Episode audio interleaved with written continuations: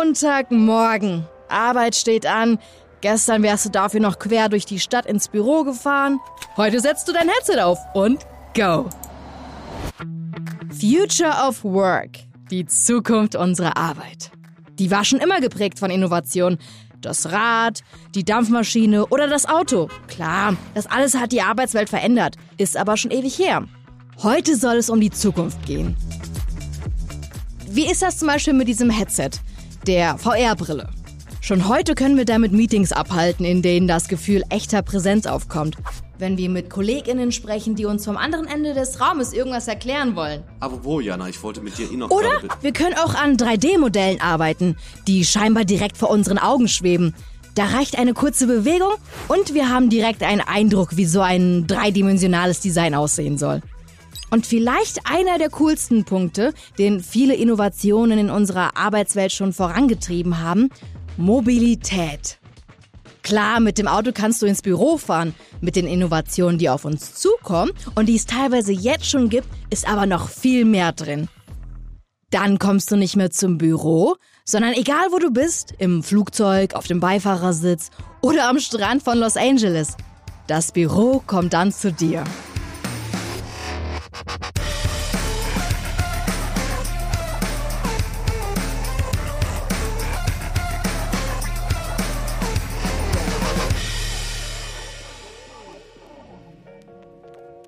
Staffelfinale bei NetNew, dem Meta-Podcast. Mein Name ist Jana Riva und ich gehe Phänomenen rund um das Internet und Social Media auf den Grund. Heute der zweite Teil unserer Reise in die Welt der Innovationen. Nachdem ich in der vergangenen Folge mit Expertinnen über technologische Neuerungen, über die gesellschaftlichen Auswirkungen und über die Verantwortung dafür gesprochen habe, gehen wir heute den Schritt in die Zukunft. Besonders in unserer Arbeitswelt wird sich in den kommenden Jahren voraussichtlich viel verändern. Und welchen Einfluss das auf unser tägliches Schaffen hat, das wollte ich natürlich wieder von Expertinnen und Experten wissen. Welche Innovationen kommen auf uns zu? Wo tun sich neue Geschäftsfelder auf? Und wie genau können wir heute eigentlich schon sagen, wie die Welt von morgen aussieht? Diese Fragen habe ich gestellt. Die Antworten gibt's in der zweiten Folge rund um Innovationen hier bei NetNew, dem Meta-Podcast.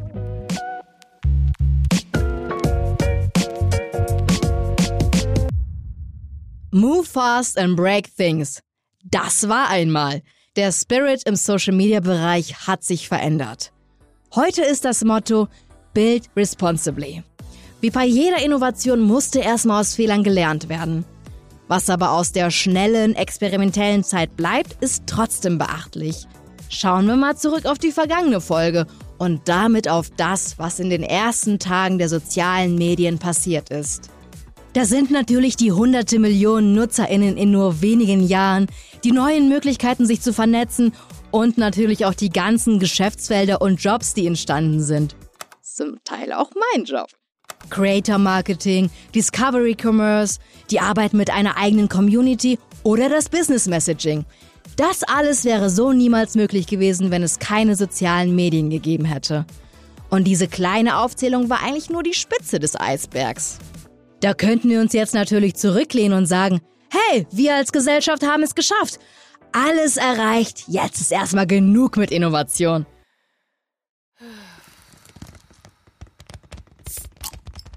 Nö, so ist es aber nicht, Leute. Professor Gunnar Spellmeier hat in der vergangenen Folge erklärt, wie wichtig es für Unternehmen ist, innovativ zu sein.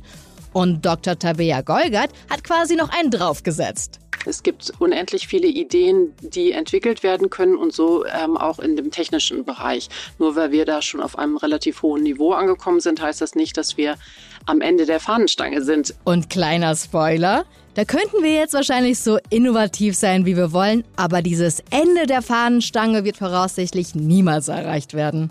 Und das ist auch gut so. Gesellschaft und auch Technologie werden sich wohl immer weiterentwickeln. Dr. Fabian Stefani ist Dozent für Künstliche Intelligenz und Zukunft der Arbeit am Internet Institute der University of Oxford. Außerdem arbeitet er im Bereich Innovation, Entrepreneurship und Gesellschaft als wissenschaftlicher Mitarbeiter am Alexander von Humboldt Institut für Internet und Gesellschaft. Er sagt sogar, dass in Zukunft vielleicht noch mehr Innovation möglich ist. Man könnte sogar argumentieren, dass das Potenzial der Innovation immer weiter zunimmt, dass es die Möglichkeiten der Innovation immer weiter zunimmt. Also einer der so Gründervater der Innovationslehre, Brian Arthur, ähm, hat sich darüber als erster so ein bisschen fundamentaler Gedanken oder ausführlicher Gedanken gemacht und stellt recht anschaulich dar, dass Innovation letztendlich vor allem Rekombination ist.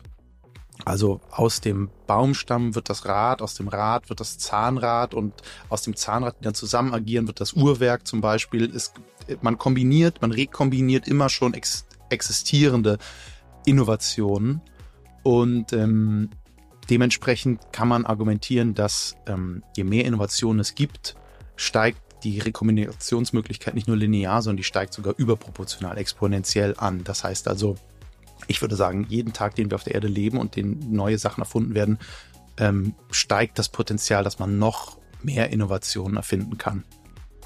Wenn das mal nicht beste Aussichten für die Zukunft sind. Die Verantwortung für den Umgang mit solchen Innovationen tragen wir als Gesellschaft ein bisschen mit. Wir können aber auch einfordern, dass diejenigen, die Neues schaffen, auch ihre Rolle kennen, eben Build Responsibly. In vielen Bereichen ist das in der jüngeren Vergangenheit gelungen besonders im Rahmen der Digitalisierung. Eine richtige Revolution von innovativen Technologien, die sich für uns heute unglaublich fortschrittlich anfühlen. Für zukünftige Generationen wird diese Technologie aber ganz selbstverständlich sein. Ich meine, schaut euch mal unsere Eltern an. Die haben mal auf einer Schreibmaschine geschrieben und dachten so, wow, das ist der Shit. Und wir, paar Jahre später, haben ein Handy, womit es super easy geht. Und was glaubt ihr denn, wie die Generation in 50 Jahren über uns denken wird? Die werden wahrscheinlich denken so, what? Die benutzen doch ein Handy? Tja, wir sehen alles durch unsere VR-Brille. Das sollte uns aber nicht entmutigen, denn auch der Experte sagt, die Schritte, die jetzt gerade gegangen werden, sind enorm. Wenn man an äh, die Digitalisierung denkt, beispielsweise ähm, die in der Bilderkennung, im Bereich der Bilderkennung ist extrem viel ähm, passiert in den letzten fünf oder zehn Jahren. Also gab es wirklich richtige Quantensprünge sogar, dass wenn Leute wie ich, die sich damit professionell beschäftigen, als Experten sagen so, okay, das ist, äh, ist Wahnsinn. Also das ist alles, ähm, weißt du, es grenzt schon so auf den ersten Blick an, an, an Magie, wenn man das sieht. Ähm, das sind manchmal so Spielereien, wie beispielsweise, wenn man sein Smartphone benutzen kann, um zu erkennen, wie es der Pflanze geht zu Hause und die ähm, welkt irgendwie so dahin und man hält das Bild drauf und dann äh, erkennt der Algorithmus tatsächlich Muster und sagt dann, die brauchen mehr Wasser, die brauchen mehr Dünger, die brauchen mehr Sonnenlicht.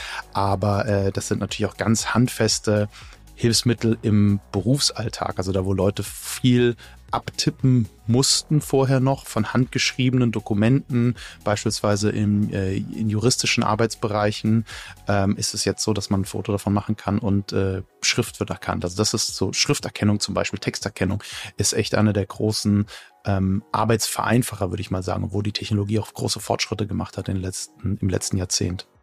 Schrift- und Texterkennung sind aber lange nicht die einzigen Bereiche, in denen die Entwicklung große Sprünge gemacht hat. Das Potenzial für Innovation und für Geschäftsfelder, die mit oder aus innovativen Ideen entstehen können, ist genauso groß wie die Kreativität der Menschen selbst. Für Dr. Fabian Stefani ist dabei der Bereich Analyse von großen Datensätzen besonders spannend. Klar, ist ja auch sein Spezialgebiet als Wissenschaftler. Aber für ihn ist es kein Zufall, dass das Magazin Harvard Business Review Data Scientist als den sexiesten Beruf des 21. Jahrhunderts betitelt hat. Ja, mach mal selber. Dass der Job so sexy sein soll, hat nämlich auch was mit Innovation zu tun. Und dazu habe ich euch vom Experten auch noch ein schönes Beispiel mitgebracht. Ich habe neulich das Privileg gehabt, mal eine Werksführung zu bekommen, zum Beispiel bei einem großen deutschen Automobilhersteller.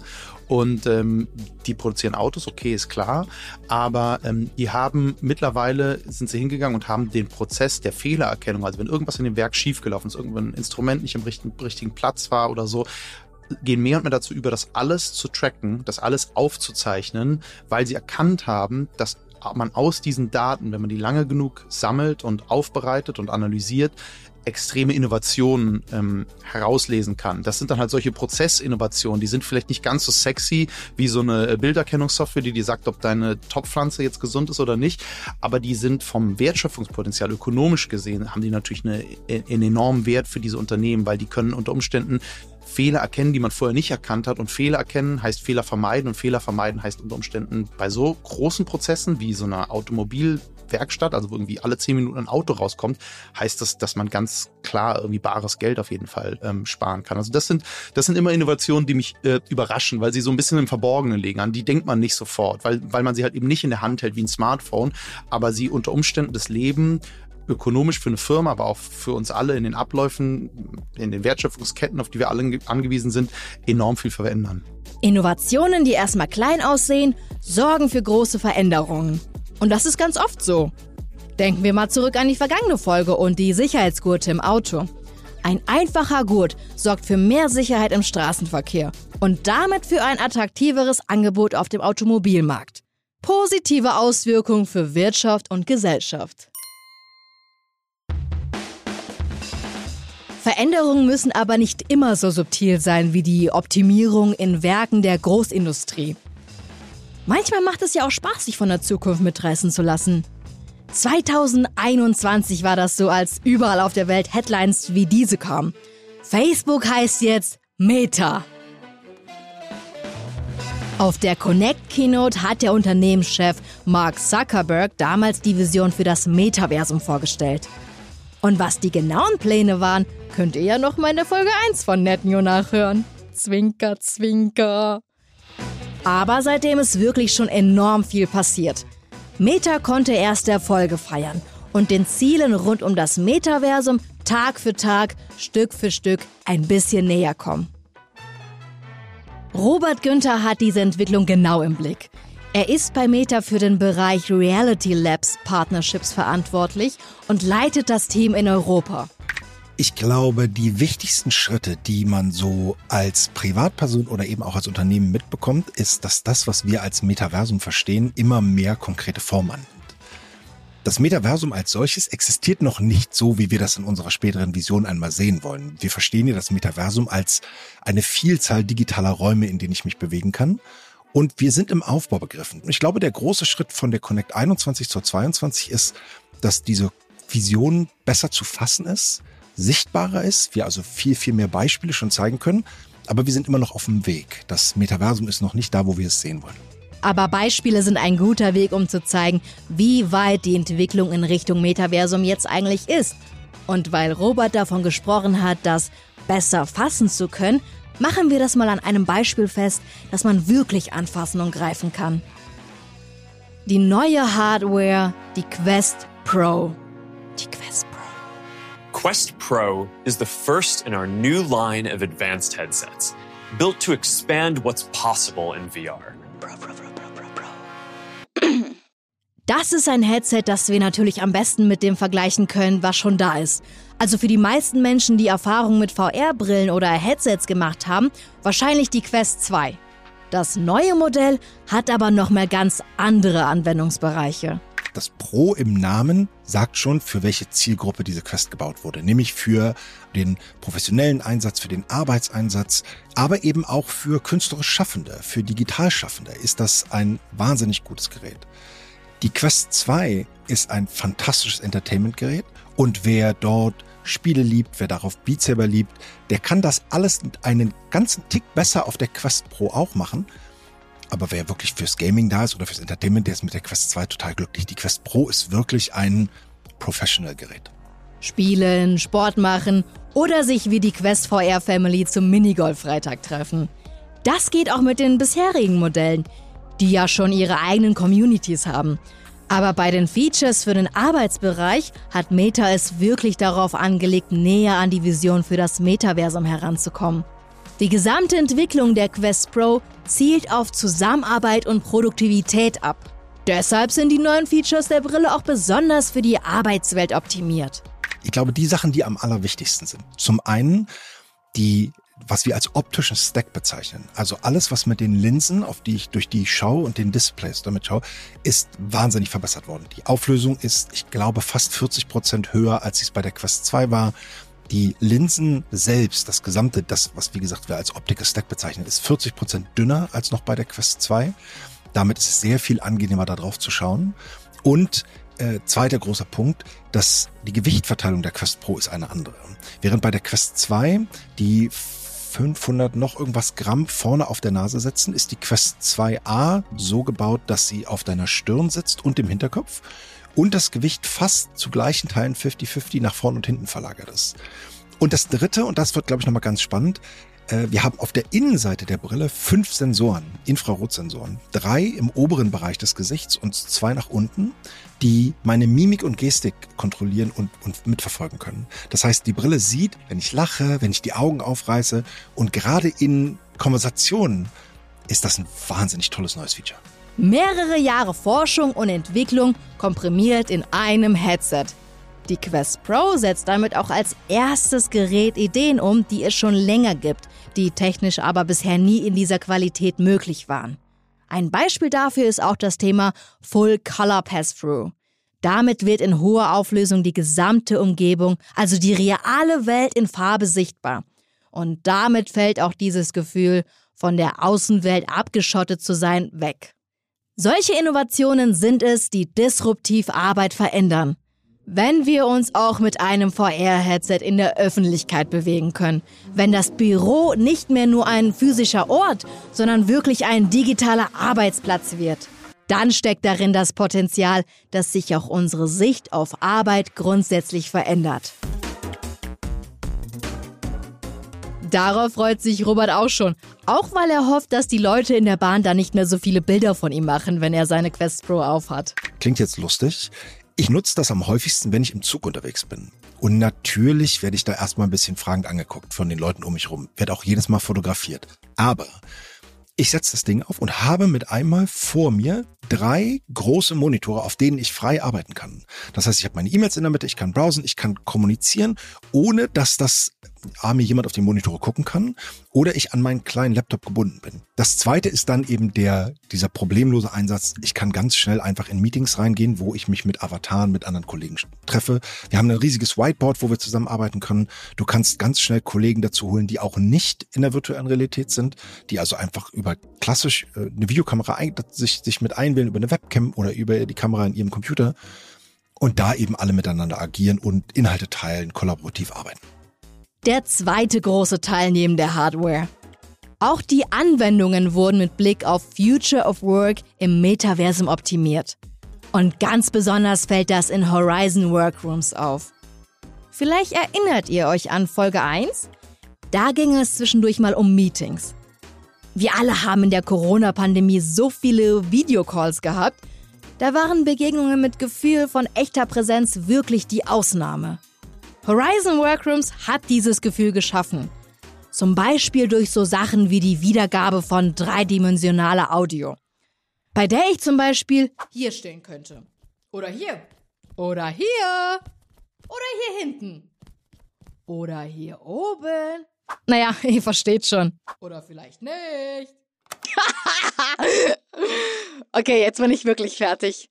Zurück zum Gefühl echter Präsenz.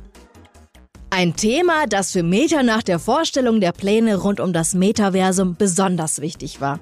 Das wird nicht nur durch die Technik im neuen Headset verstärkt, sondern steht auch bei der Software im Mittelpunkt. Ganz viel Entwicklungsinvestment auf unserer Seite passiert A zum einen darin, wie genau spiegelt der Avatar deine Mimik, Gestik, deine Reaktion, deine äh, die Bewegung deiner Hände, wie du, wie dein Körper sich bewegt. Äh, wie wird das wiedergespiegelt? Denn wir wissen ja, dass ein großer Prozentteil von Kommunikation nicht nur über Sprache erfolgt, sondern auch eben um über eine gehobene Augenbraue oder jemand, der mit den Augen rollt.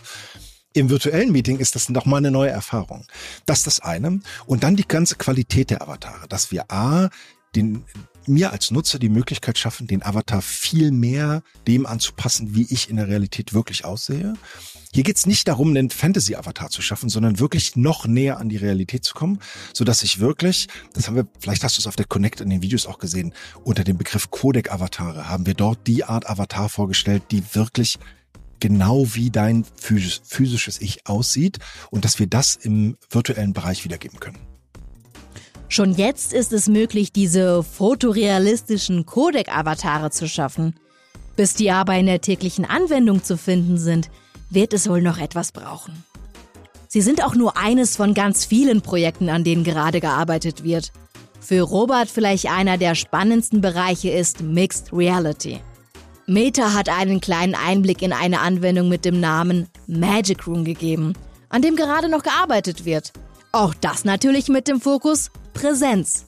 Magic Room nimmt sich diese Elemente. Zum einen sagt es, ich bin also in einem realen Meetingraum die Sensoren, die in der Brille drin sind, können diesen Raum erfassen. Sie wissen, wo die Wände sind, sie wissen, wo andere Personen sitzen, sie wissen, wo meine Tischplatte ist. Und innerhalb dieses Raumes können dann digitale Avatare auftauchen von Menschen, die sich aus tausend Kilometer Entfernung in das Meeting eingewählt haben. Ich habe also nicht das Gefühl, dass ich irgendwo in einer rein virtuellen Welt bin, sondern ich bin in meinem physischen Meetingraum, wo vielleicht noch fünf andere meiner physischen Kollegen mit anwesend sind, aber eben auch zwei, drei Avatare, die genau das gleiche räumliche Interagieren mit den Kollegen haben, die genauso leise sein müssen, wenn jemand anders spricht, die aber eben genauso zum Whiteboard gehen können und daran was schreiben können. Und das macht's natürlich super, super spannend und gibt mir nochmal ein ganz anderes Gefühl von, von Nähe und von auch ja, Gemeinschaftsgefühl. Vielleicht ist dieser Anwendungsbereich eine der besten Möglichkeiten, um diese innovativen Lösungsansätze im Metaversum zu zeigen. Arbeit nicht mehr als ortsgebunden verstehen. Mehrere Menschen, die zum einen Teil digital und zum anderen Teil physisch zusammenkommen. Sie alle sehen einander über die Headsets, erleben Aufmerksamkeit und damit die Wertschätzung durch das Gefühl echter Präsenz bei der Arbeit. Und sie können sich an digitalen Abbildungen wie Modellen von Projekten oder an Bildschirm in der Mixed Reality direkt beteiligen. So könnte die Zukunft unserer Arbeit aussehen. Aber bevor wir jetzt zu sehr ins Träumen geraten, kommen wir nochmal in die Gegenwart. Fabian Stefani hat gesagt, wir leben in einer Zeit, in der technologischer Fortschritt manchmal fast etwas Magisches hat. Das Tempo, das vorgelegt wird, lässt sich teilweise kaum nachvollziehen. Und wenn wir zurückschauen, dann kommt uns Technik von vor wenigen Jahren schon längst veraltet vor. Umso wichtiger sind natürlich Rückmeldungen zu solchen neuen Produkten, die rausgebracht werden. Und das wollte ich natürlich auch von Robert wissen. Immerhin ist die Quest Pro jetzt seit einiger Zeit raus. Da gab es bestimmt mal Feedback von den Nutzerinnen und Nutzern, oder? Das, was ich wirklich als, als Hauptfeedback bekomme. In den Unternehmen, mit denen wir arbeiten, die haben alle ganz verschiedene Einsatzszenarien. Und von denen Hälfte nutzt das als virtuellen Arbeitsplatz, die andere nutzt das als, äh, um ihre eigene Software auszuprobieren. Für, für Schulung wird es stark eingesetzt. Da ist halt ein ganz besonderes Ding, dass du äh, Benutzer relativ schnell, ohne dass du sie an irgendeinen Ort bringen musst, in, einen, in ein virtuelles Schulungsszenario reinbringen kannst. Aber das, was mit Abstand, wirklich mit Abstand jeder Einzelne sagt, ist diese andere Meeting-Erfahrung. Das Gefühl, virtuell mit den Kollegen zu, weil wir alle die letzten drei Jahre vor Zoom gesessen haben. Und das Gefühl, daraus jetzt in ein, in ein räumliches Gefühl zu gehen, jeder Einzelne, mit dem ich bisher gesprochen habe, von unseren Kunden, hat das als erstes immer angebracht, als äh, war Gamechanger für die. Und apropos Gamechanger. Auch in der Meta Quest VR Familie, erinnert euch, die Gruppe aus der Folge rund um Communities, auch da kam die Nachricht, dass es ein neues Headset gibt, natürlich sehr gut an. Noch ein Ticken mehr hat man sich da aber sogar über was anderes gefreut. Die Quest ist nach rund zwei Jahren wieder in Deutschland erhältlich. Community-Gründer Pierre Kretschmer war und ist immer noch begeistert. Also wir haben es gefeiert. Also wir haben es definitiv gefeiert. Für uns war es klar, dass mit dieser Änderung was passieren musste. Und ähm, das hat sich jetzt dann auch eben bewahrheitet. Und für uns war natürlich dieser Rückzug vom deutschen Markt als Gruppe mit diesem Thema ein echter Roadblocker. Und äh, wir aber haben jetzt in den vergangenen, ja fast zwei Jahren ist das jetzt schon, fest daran geglaubt, dass Meta wieder kommt. Und ähm, als das jetzt eben passiert ist und wir die Nachricht gehört haben, da ist uns allen förmlich ein riesiger Stein vom Herz gefallen. Und damit kann ich sagen, jetzt wird es erst so richtig losgehen. Jetzt wird es erst so richtig losgehen. Das gilt natürlich für Pierre und seine MetaQuest VR-Familie, aber das geht darüber hinaus. Jetzt wird es so richtig losgehen für die ganze Meta-Familie. Arbeiten an der Zukunft der Arbeit. Geräte wie die Quest Pro, die die Grenzen des Möglichen verschieben. Anwendungen wie Horizon Workrooms, die zur Grundlage unserer Zusammenarbeit werden. Und Zukunftsvisionen wie die Codec-Avatare, die bisher nur einen Ausblick auf das geben, was noch möglich ist. In der Vergangenheit waren all das nur Ideen. Schon heute sind es Innovationen, denen die Zukunft gehört. Das war der zweite Teil zum Thema Innovation hier bei NetNew, dem Meta-Podcast. In der kommenden Woche habe ich noch den Deep Dive für euch. Dann mit Robert Günther, der im Interview über die Zukunft der Arbeit und über Innovationen und neue Entwicklung bei Meta spricht. Und danach kommen erstmal keine weiteren Folgen mehr.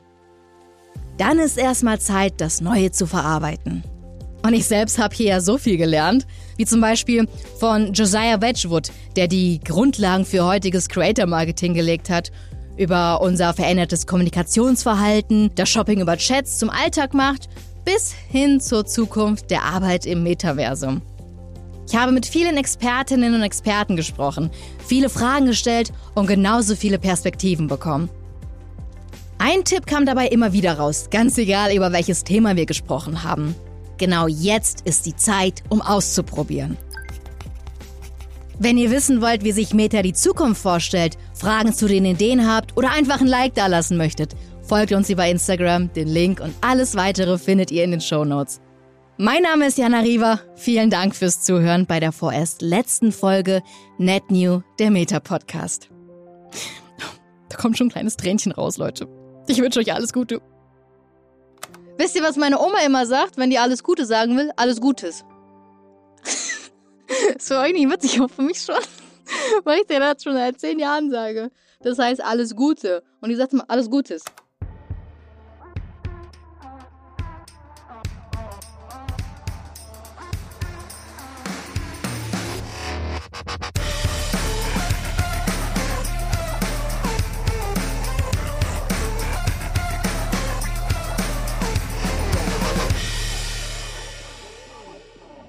Dieser Podcast wird produziert von Podstars